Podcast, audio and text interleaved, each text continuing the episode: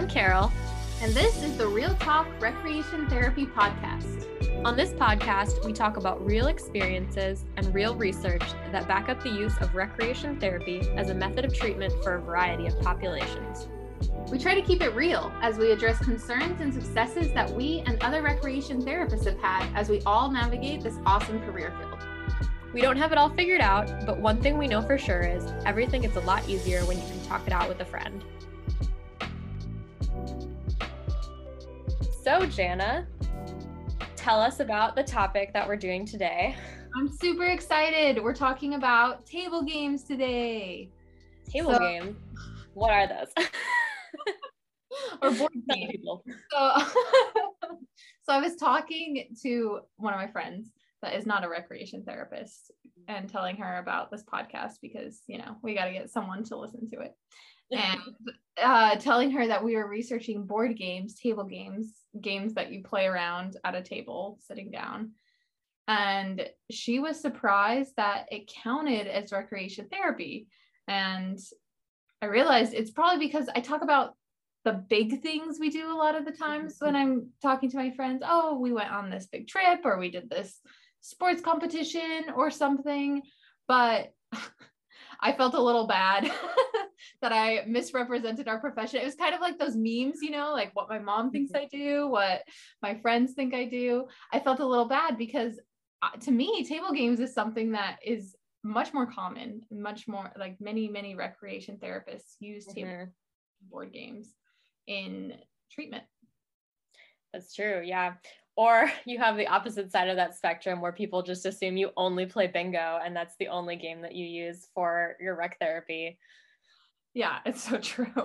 So today we're going to talk about games other than bingo that you can play with people and talk about, you know, why why table games and board games is really a great option for recreation therapists. So, yeah, I guess let's start with why why did we why why should you play table games well i think a huge reason why you should play table games not only are they very fun which is a huge part of recreational therapy but more so there's a lot of value in treatment using this as a modality so, we're going to talk today about some of the benefits of using table games as a modality for recreation therapy. And I'm going to start it out by just talking about some of the populations that we've used it with or that we could use it with. So when I think of table games, I think of the year that I spent working in a memory care facility in Honolulu. I would often use table games as a way to keep my residents cognitively engaged because if you think about it, board games, card games, they all have a lot of cognitive elements. You have to think about what you're going to do, think through your strategy, and even at their most basic, it's very cognitive. So one of the ways that I tried to keep my residents cognitively engaged was playing the game Blackjack 21. Blackjack, try to beat the dealer without going over 21. You want to be the one to get the closest to 21 without going over. And so the reason I liked playing this game with my nursing home residents was A, for some reason, people in Hawaii love Vegas. So a lot of my residents had all these like fond memories of going to the casino in Vegas, playing blackjack. It was a very familiar game and it helped them work on the cognitive skill of just basic addition as well as paying attention so like it's your turn would you like a card? Do you want to hit or do you want to stay? Like just having to track through with a group of people and pay attention and be like is it their turn? Now it's my turn. And just like following patterns. We also used other really basic table games like go fish scrabble and different memory games to work on those very basic cognitive skills. And so when we were doing research about this podcast, I was excited to find that there actually was some research to back up that table games do have a cognitive benefit with at least the geriatric population. So there was a study that was published in 2021, which is about a longitudinal study about elderly people and the people that were more engaged in different life activities, which included board games, found that those people were able to delay the onset of dementia by up to five years, which is a good amount of time. Yeah, I was super impressed with that study. I was like, this is amazing. And I think they specifically mentioned activity like engagement in activities such as board games. So mm-hmm. I thought that was really, really cool too. And that's awesome that you guys played Blackjack 21. That's such a thing that yeah. everyone everyone in Hawaii wants to go to Vegas. And so you're doing two things at once, right? Like you've got the cognitive, but also that like remembering thing, which I guess is also cognitive. I worked with TBI and we played slapjack for kind of the same th- things like increased processing speed, attention, concentration, all of those things can help with that population as well. Yeah, it's just cool to think about like when you break down board games, like at their very basic, there's a lot of cognitive skills being used. So if you can identify what those skills are, it's easy to kind of include that into your treatment plan when you're like, all right, I recognize that matching these colors is going to help with this cognitive skill. So you can maybe plan that into your into your day day to day. Yeah, totally. It totally it, it's so helpful that way. And like you said, really easy. There was so much research that we will include in our show notes. Oh, cognitive, you're you're remembering, you're increasing your processing speed, you're paying better attention, concentrating, all of those things. Even yeah. being able, for some people, right? Even being able to, like you said, follow from one scenario to the next, one person's turn to the next is a huge cognitive thing. What's another population that you've used table games with, Jana? So, have you ever played the game Curses? I have not actually. I've played a lot of board games. What is the game Curses? okay. So, this is behavior modification is a really uh, this 2019 study said it's by board games, games in general by design are great for behavior modification and it totally makes sense because when you think about it um board game board games you have a stimulus right? You have a task that you have to do and then you do the task so uno you draw the card and then you decide am i going to skip someone? Am i going to reverse what am i going to do? And then you get feedback on that based on you know uh, i'm losing my cards i'm getting closer to winning that kind of thing. So it's very very obvious behavior modification. Curses kind of takes that to the next level. So Curses is this party game where you you have challenge cards and curse cards. So you draw a challenge card and you it could be uh, they're usually like funny things like convince the person next to you why peanut butter and jelly is the best sandwich in the world or act out a role or tell a story. But the thing that makes it complicated is that if you do your challenge, after you do your challenge, you draw a curse card. And these are also silly things like talk like a pirate, or you have to spend the rest of the game with your elbows not bent, or things like that. So then you'll curse someone else. So, say we're playing and I do my challenge, and then I curse Carol to talk like a pirate. So then when you do your challenge, you have to t- then talk like a pirate. And you might get another one that says you have to try and take if the person next to you draws a card, you have to try and take it from them. So you have to start like remembering all of these things.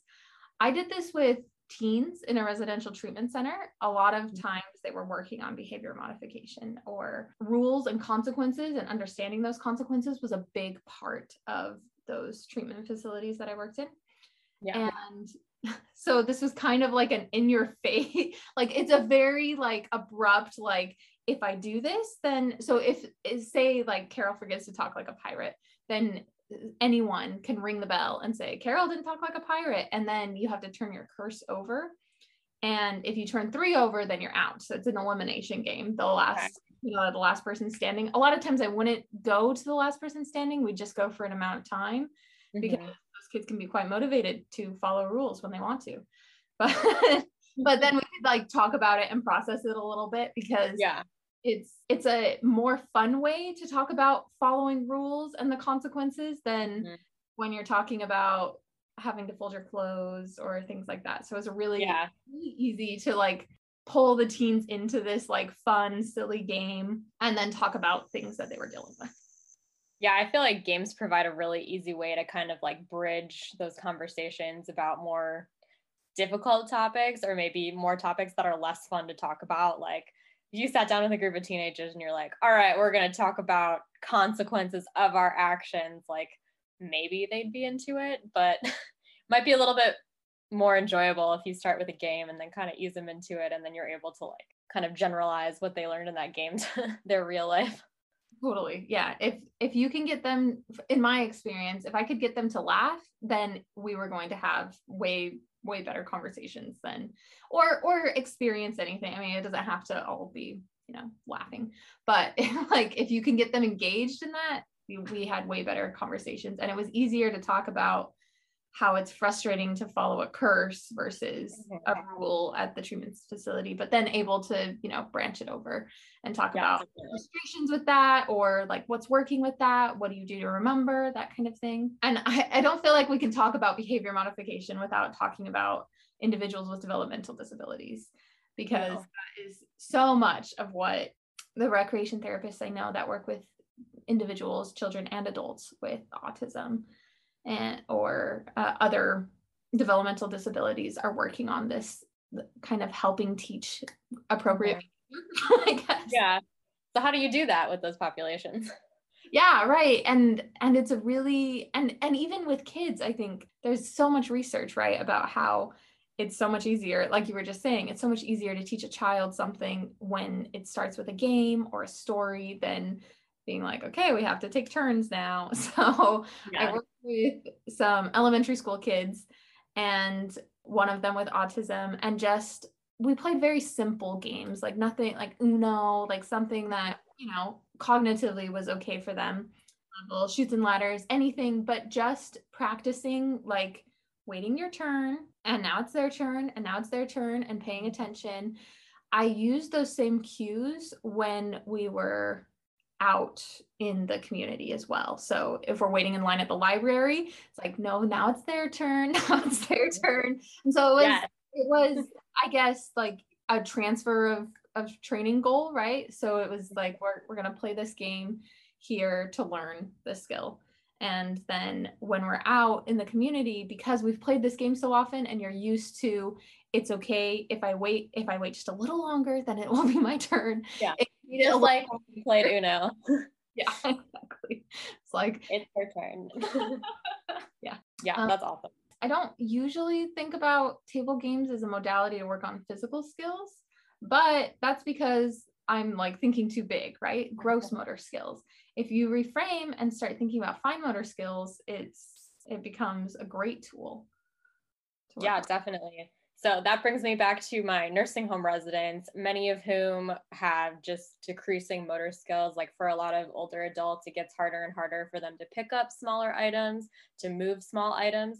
So to be able to use table games, it was a good way to continue to practice those skills of like pinching, grasping, even like reaching across the table. All these things that are useful when you're eating, when you're doing other things, other activities of daily living, you can practice them using games. So I would do things like playing the game Mancala, which I don't know if you're familiar, but it has all those little cups along a board and you pick up pebbles and you drop one pebble in each cup until you're out of pebbles. And then if there's pebbles in the cup, you pick that up, you keep going. That is an excellent game to just continue to work on those like fine motor skills of like grasping and then like dropping just one pebble. And then we would play board games like Life or Scrabble. All these things allowed my residents to practice their fine motor skills. And actually, there was a study from 1993 that kind of talked about this how there are physical fine motor benefits of board games. And it's exactly what I was talking about just having to physically pick up smaller items, move them, manipulate them, all things that can be done with these table games. Yeah, that's great. I, yeah, I can totally just imagine like trying to, like that you get to a point where things like Mancala is super difficult to like pick it up and mm-hmm. just one in. Like you're working on so many skills there. It's super great. But hopefully it's still fun. Yeah, yeah. Totally. More engaging for nursing home residents than just like having them pick up one item and which sometimes we did sorting, but I think if they were at the cognitive level to play a game, they kind of practice those fine motor skills without having to be told we're practicing fine motor skills or like to think about it, which is nice. it's a it's an easy way to bring in the therapy without the the feelings that sometimes come with okay here we go practicing this again. We played wacky six which is a fast-paced card game where you don't have a turn you're just trying to get rid of cards. So there is a lot of visual scanning going on like okay i have a five but i'm also like you're looking at a bunch of different cards, a bunch of different your own cards, and then the cards in the middle of the table that are building up stacks. It's really fast paced, really fun because you're like, oh, I have to get my five down before this other person does. And just the first person to to get it out wins, eh, get rid of their cards wins. And that was that was great for so I worked with individuals with minor TBIs, concussion. Okay. I don't know if it would be, I mean, you'd have to assess your population. Mostly a, a post concussion syndrome clinic. Okay. Uh, but they, they, there were other things, but I would say pretty, I, there was definitely like some severe symptoms, but high enough mm-hmm. functioning that this was going to be fun and not, you know, with some TBI, this would be very, you know, overwhelming and stuff. So obviously assess your population. But it was really fun working with this population doing that because it was it was the same stuff that they were working on with the other therapists at this clinic but in a different format and a different and a game that they could take home and play i had a couple of clients say oh i'm to get this game like i can play this with my family like i can work mm-hmm. on this mm-hmm afterwards, which was a really great thing at that clinic because they do they, it was like a week long treatment and they do incredible things during that week. And then you want to have them continue doing skills but like everything doing homework no one yeah is- but at least this homework is fun. Gotta go do my therapy but if you're like hey i'm gonna teach my family this like fun game that i i learned with this rec therapist it turned it mm-hmm. A little bit more. And we had different ages. And so it works really well with mostly, I would say, from teens to middle aged there. There were a couple like outliers, but that was mostly who I worked. I was only, I would only volunteer there for a summer doing that. So I was, I wasn't there that long, but it was like a good game for that. Yeah. At cognitive level, I guess, that was working on those physical things that they were trying to improve, like their visual scanning, motor planning, visual perception. Mm-hmm. Yeah, that's so interesting. I love that there's a concussion clinic out there that uses table games to help with the treatment that they're providing for their clients. That's super cool. And then just thinking about like those people bringing those games home and having fun with their families, what do you think are some more like social emotional benefits of table games? Because I feel like that's a huge part of board games when we use them therapeutically yeah that's i think that is usually the first thing that everyone well i can't say everyone but the first thing that met, like people will think of especially people who are not recreation therapists like the the supervisors and the coworkers that I've worked with, they're like, oh, I mm-hmm. guess that's, I guess like you're doing a games group. Like, I guess that's social. Like, I guess that's good. And it, it, it is. Like, it is. like, like yeah, it totally is. And some people are more enthusiastic about it than others. I think maybe in part because games are something that people do for fun when they're not in therapy. It's hard to like connect like this is therapy kind of thing for people that are not as familiar with recreation therapy. I was really excited to find this quote that Csikszentmihalyi, Mihaly high, the the psychologist that founded flow theory that recreation therapists love he said that games are an obvious source of flow which flow is you know being able to be in an experience fully engaged and you're you forget about time and you're laughing and it's huge for emotional benefits. And games are just also great for those social benefits. So not only like this group this tbi group saying oh yeah i'm going to take this game home and like play with my kids like that sounds fun mm-hmm. but also to create a community that you are bonding experiences.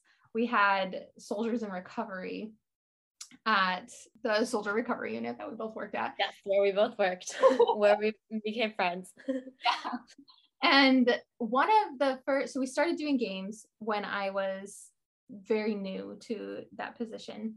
And we we just did them in the barracks and the barracks in so in this community different different military will have you know closer knit friendships with each other because they actually work together. In our setting they did not. Everyone that came to our setting was here for treatment right? And so they didn't know each other. They didn't come from the same unit.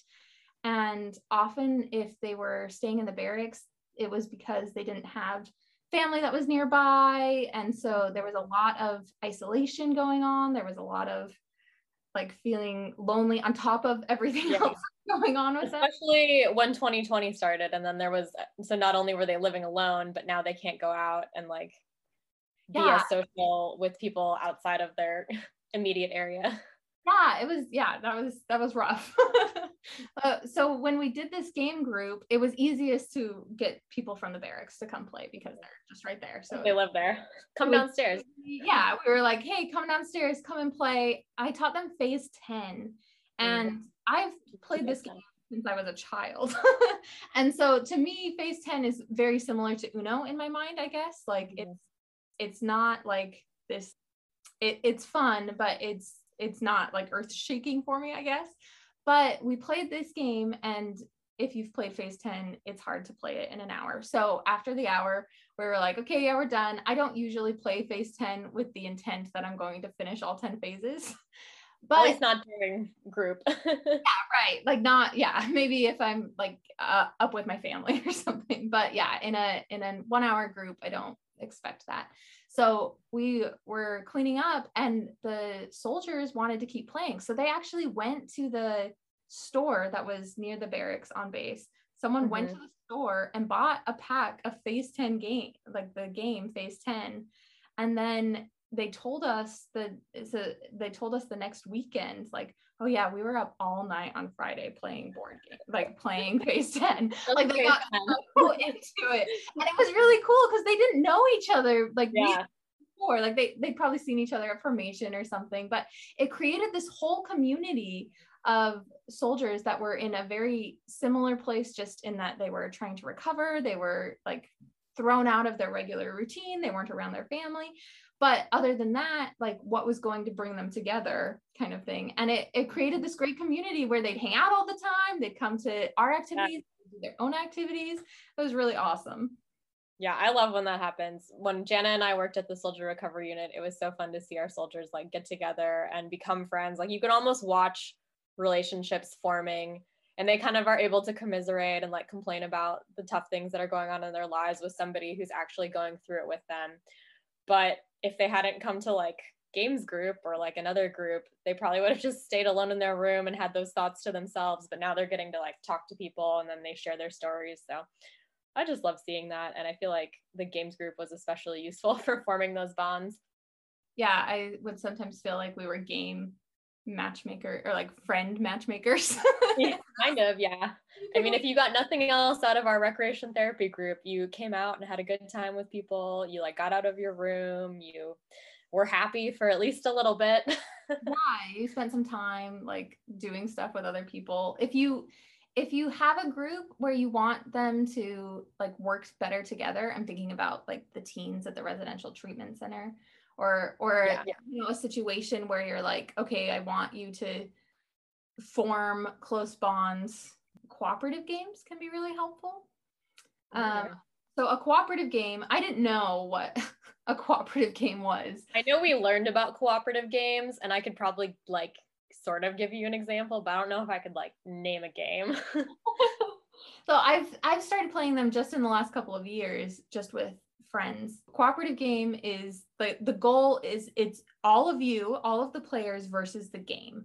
And so okay. one game that we have is called The Captain is Dead Dangerous Planet. And title.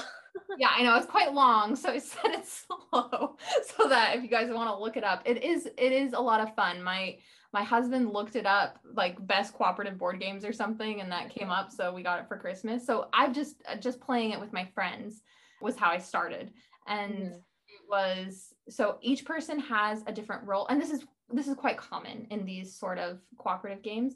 Each person has a different role or superpower that you have. So maybe this person can like skip a turn or this person, like just little things that make it easier for you guys to work together, but they're all different. And so you kind of look at what oh, this person's really good at this. And so when you start planning your turn, you're planning it with everybody else in mind mm-hmm. and kind of working together. So it's not like a, okay, I'm going on my turn and I'm doing my thing, or at least it's not supposed to be. It's supposed yeah. to be interactive. And so there's there's a lot of learning that takes place if you haven't ever done a cooperative game because it can take a little bit of time to figure out oh like i like this is not a game where i like hide my cards and like don't tell anyone what i'm going to do. This is a game where we need to like think ahead together. So there's different tasks that you need to do. In this particular game we're trying to get artifacts. You're trying to uncover artifacts but then there's these evil bugs that are trying to eat you. So the game gets quite involved but you're all working together to kind of look ahead and be like, oh, like I think you could do this on your turn because this would help. So it kind of adds that whole new level of social interaction where like, spending time, but you're like planning together.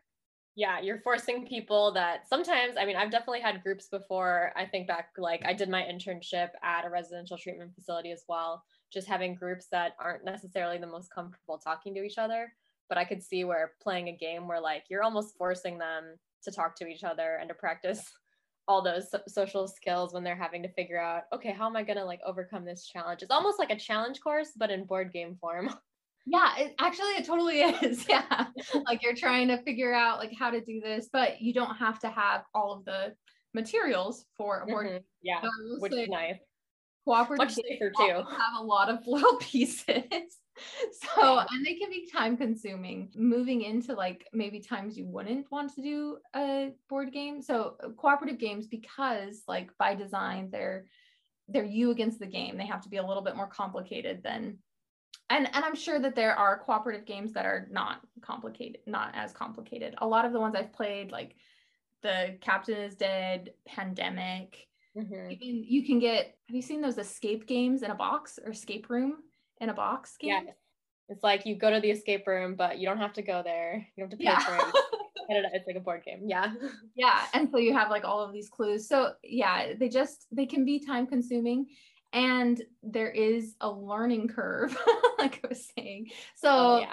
we we set up pandemic at the residential treatment center and if i had all the time in the world then it could have been a really great experience but because we didn't uh, we kind of ended the the game the the students had just kind of barely begun to understand the game but they were still not doing super great at working together. Yeah. so there was a little bit of tension.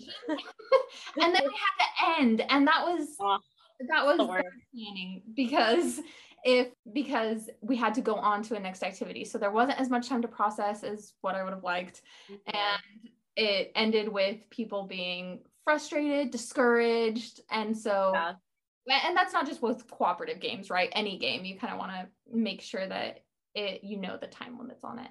Mm-hmm. Yeah, for sure. I think like with that group, they probably were not a group that you would want to just abruptly end the game in the middle of. Now, some groups might be okay with that. Some people might be like, yeah, whatever. I wasn't too invested in this game of Scrabble. But I think when we're working with time constraints as rec therapists, it's important to think about like who we're playing with and what tolerance level they have for just stopping abruptly.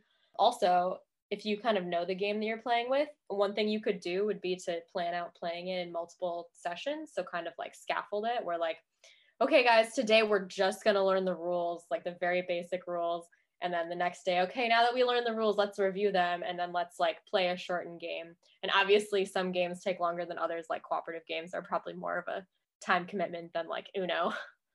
Yeah, but I think that's a great suggestion. And I think even in one of our research articles, they suggested that as well. Like it's best if you really want to get the full experience of the games, a lot of times it's better to play it in multiple times. And and I oh, yeah. see that too, because my first time playing a game, I sometimes it's like I I didn't really understand that until the end or that kind of yeah. thing. It's helpful to be able to do that. Especially with those more like involved strategic games like Settlers of Catan or Ticket to Ride, if you don't have enough time to explain it and people haven't played it before, it does take a good amount of time before you're actually having fun.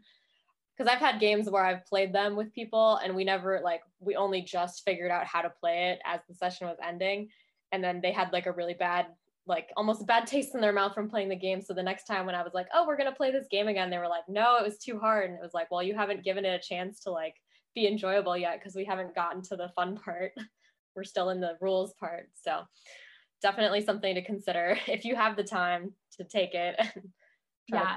build it into more sessions if possible if your if your people are interested in it as well totally and sometimes it's hard because maybe they're not like as on board with the games in the first place oh, yeah that's another thing we should talk about too so i know as rec therapists we have to explain ourselves a lot we have to like justify what we're doing have you ever encountered a situation where you've had pushback from like a supervisor or i guess working with the military with a commander who thought that table games was maybe not worth their time or maybe even like a client?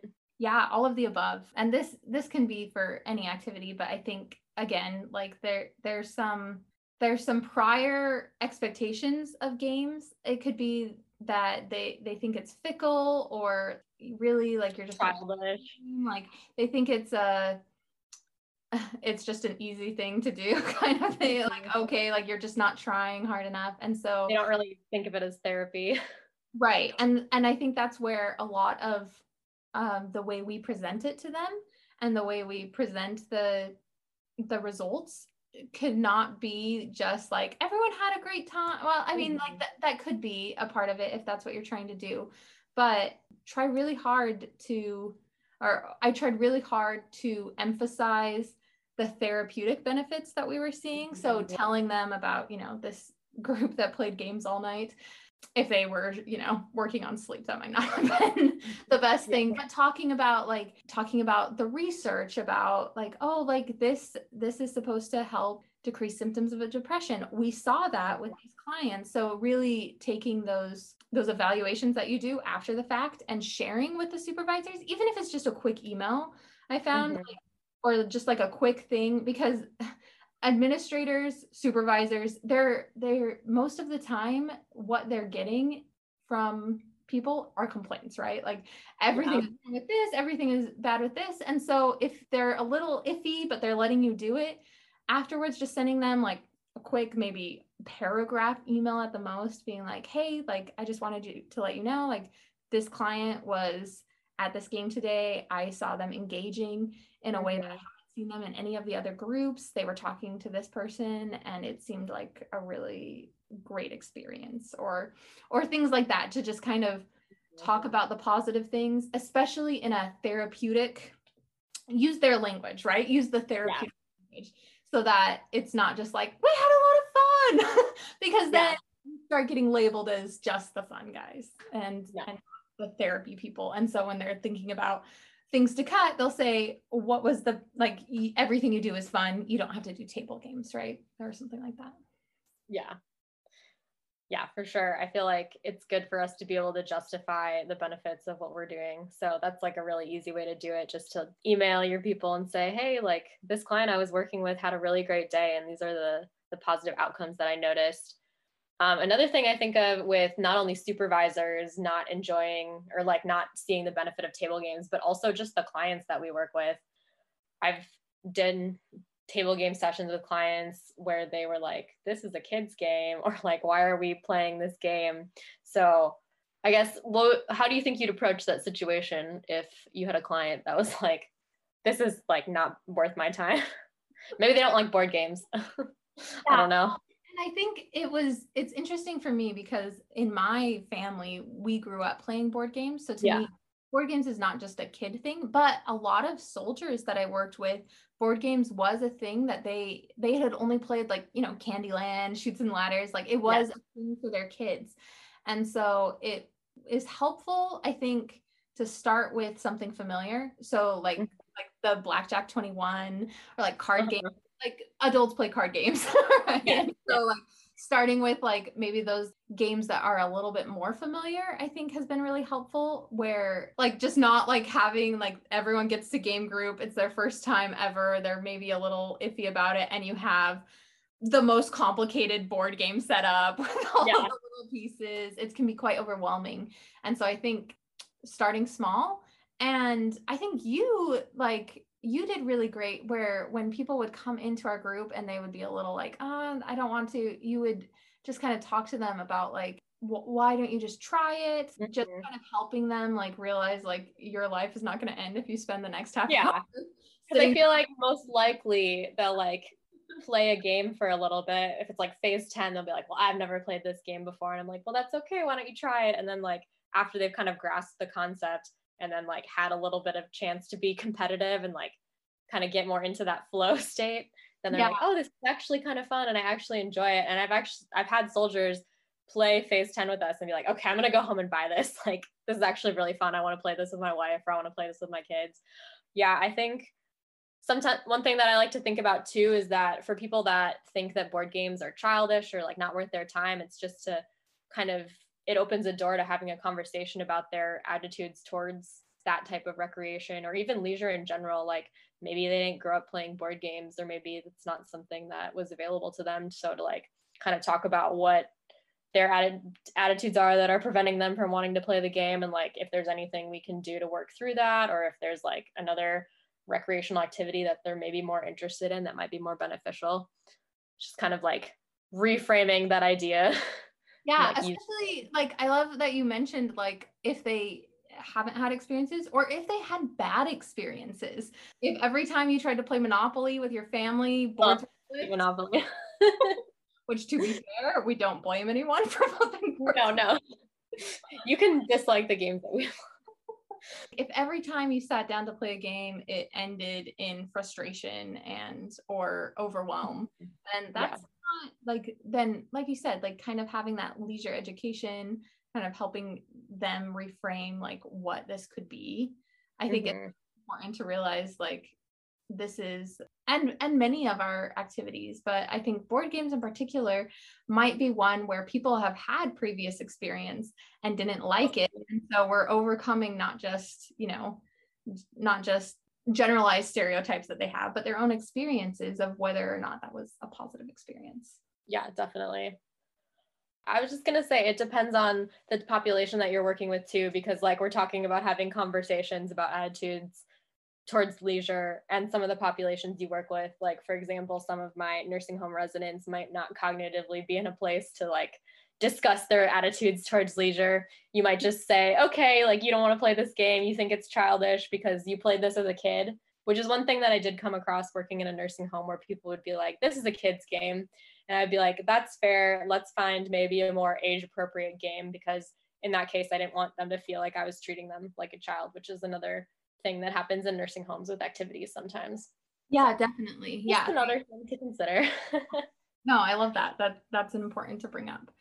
I think too, um, the research really emphasized like emphasized that maybe it might be a little bit difficult to measure progress or measure outcomes with it. Yeah. So they might not like see it as worthwhile if you're just like, we're gonna sit down and play a game for an hour and they're like, great, I had fun. Like cool what did that do for me right and i think that that is a fair a fair thing right it's the difference between an activities manager or director and a recreation therapist is mm-hmm. am i bringing out this game just to have fun which is a valid like i'm not saying that that's not a good that's thing. okay.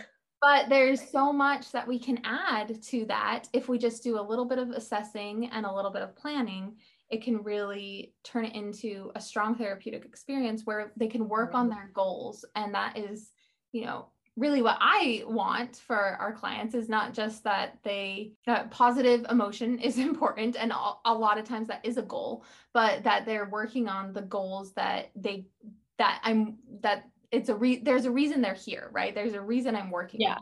so being able to assess that i think is yeah it all goes back to api right? Like us as recreational therapists are being intentional. We assessed our clients, and then that planning section is really important for us with all activities, but including board games, where when you're sitting down to like plan this table game session with your client, you might consider what skills the game would actually be working on, or like what skills you want to work on with the client. And then you can kind of pick a game that's most appropriate for that. Yeah. There was this article that we read that was published in 1983 where they systematically made a quantitative, a qualitative, and a transfer of training goals for a board game. So mm. just as the, the article was really interesting, it was kind of about like how would you use a board game for treatment? Yeah. So definitely recommend people to go look at our show notes for that because I I put in their their board game was like a one that they had just created.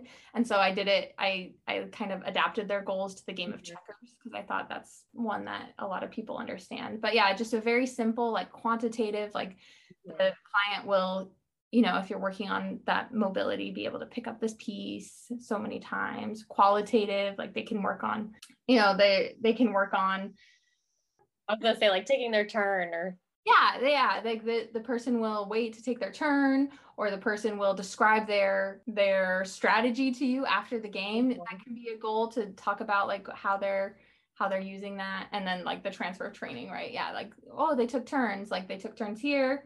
We played this game three times. They got good at taking turns and then we went to the library and they got good at taking turns waiting to yeah. put their book in the book thing. Yeah yeah i really like that article i feel like it broke down writing goals for table games specifically in a way that was like really easy to understand because i know in my experience as a recreational therapist, sometimes writing goals can be kind of tricky and you're like, what am I measuring? Especially when it's those more like qualitative things like emotional responses. It's hard to write. Like you can't write, oh, the client's gonna feel joy playing this game. You're like, how do we measure that? So I liked that article. And I think that anyone considering using table games who might be struggling with planning their goals out, it would be useful to read the article and kind of get an idea of how other people have done it. Yeah, and this is a great way to, you know, uh, going back to the one above real quick, just, the, the how we are talking about like sometimes people see it as fickle. If you present your supervisors with specific goals that are being worked on and then show them the specific progress, like that that's the same as any sort of therapy, right? And so that that will also help. Or even talking to the clients beforehand like going back to like the game of curses like kind of setting up beforehand like kind of processing beforehand like this game is going to be a lot of like choices and consequences and just so they yeah. are aware and following that too so that they can kind of be thinking about what they yeah. how about it afterwards. You're briefing them before the game so they kind of have that therapeutic idea in mind as they're playing it. So that yeah. later you can debrief them yeah definitely love it we are rec therapists hey everybody it's carol thanks for listening to our episode today on table games Join us in part two, where Jana and I discuss many of the adaptations that we've used for table games, as well as go through the API process for this modality. Can't wait! Bye!